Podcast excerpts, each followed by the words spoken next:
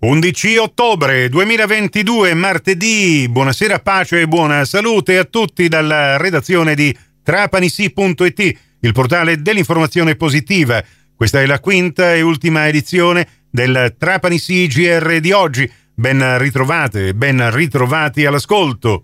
Riunione operativa questa mattina a Palazzo Dalì, al termine della quale Francesco Tarantino ha avuto modo di ascoltare il sindaco di Trapani, Giacomo Tranchida, per alcune precisazioni riguardo quello che sarà il sottopasso ferroviario e la bretella che collegherà lo scorrimento veloce al molo Ronciglio prevista dalla ZES.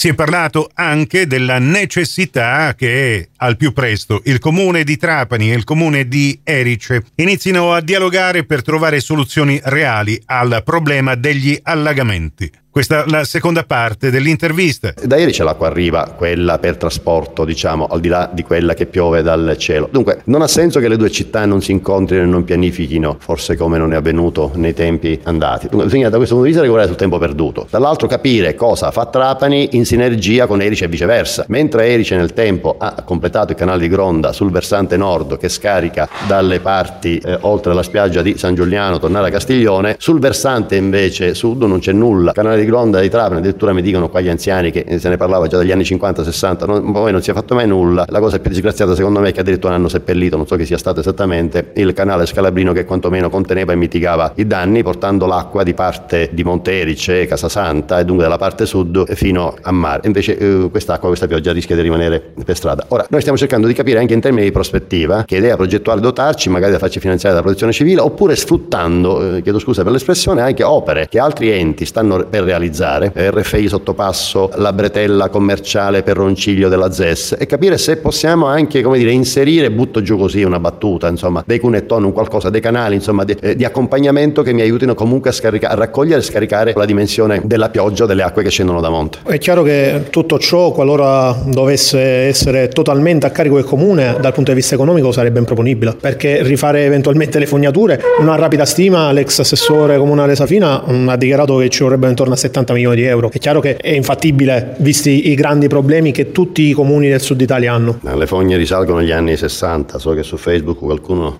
dire, si diverte a giocare alla paternità, dovrebbe avere buon senso l'onestà intellettuale di dire che negli anni 60 c'erano meno case, meno cittadini e possibilmente c'erano molti più spazi di decantazione a verde dove le acque defluivano. Invece nel tempo c'è stata una cementificazione estesa della città, la città è cresciuta notevolmente, sono aumentati gli abitanti, sono meno spazi urbani che possono far scorrere le acque da un lato e dall'altro, è rimasto invece al tempo il sistema eh, fognario piccolino che era legato a quel periodo, con un aggravante in più, che rispetto alle alluvioni classiche a cui Trapani, insomma purtroppo ahimè disgraziatamente non dico che è abituata ma deve eh, farvi fronte, arrivano adesso da qualche anno a questa parte le bombe d'acqua e le bombe d'acqua non le controlli, non le gestisci. L'alluvione del 26 addirittura era eh, allerta gialla, cioè neanche, neanche invece, esatto, neanche arancione, dunque invece ha portato numeri a mai finire. Quella dell'altra sera era prima verde e poi gialla, insomma di cosa stiamo parlando? Cioè ormai il meteo purtroppo ahimè è impazzito e ti arrivano questi enormi eh, burrasconi d'acqua, mettiamolo così, con un, un, ingenti quantitativi di pioggia, oltre a quella che scende da monte, dunque va sempre moltiplicata o eh, triplicata, in poco tempo, eh, in ordine temporale molto contenuto, 20 minuti, mezz'ora, un'ora. Che cosa succede? Che quel bicchiere d'acqua, che è il sistema di smaltimento delle acque, sempre 100 mm può portare. Se mi arriva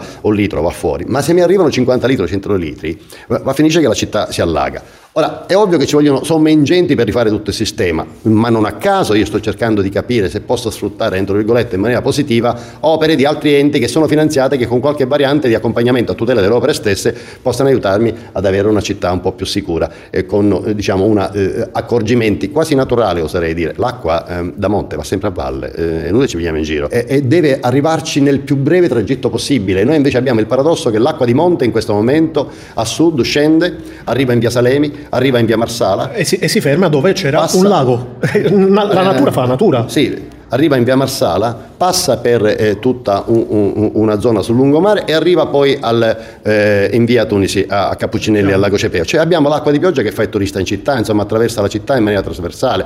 Capisco che ha un, senso rispetto all'edificazione. Io sto cercando di capire invece se ci sono delle feritorie e delle fessure dove noi possiamo invece ristabilire alvei eh, naturali, canali naturali o di accompagnamento a queste grandi opere che mi consentono però subito che l'acqua di monte mi arriva a mare. Benissimo, grazie al sindaco di Trapani Giacomo Tranchida per la spiegazione. A presto. Grazie a voi e prudenza per tutti. Grazie Francesco Tarantino, l'intervista integrale la potete ascoltare in podcast nell'apposita news e nelle prossime puntate degli speciali di trapanisi.it. Per oggi ci fermiamo qui, da parte di Nicola Conforti grazie per la vostra gentile attenzione e l'augurio di una serena serata e non esitate a venirci a trovare su trapanisi.it per restare aggiornati in tempo reale con la nostra informazione locale.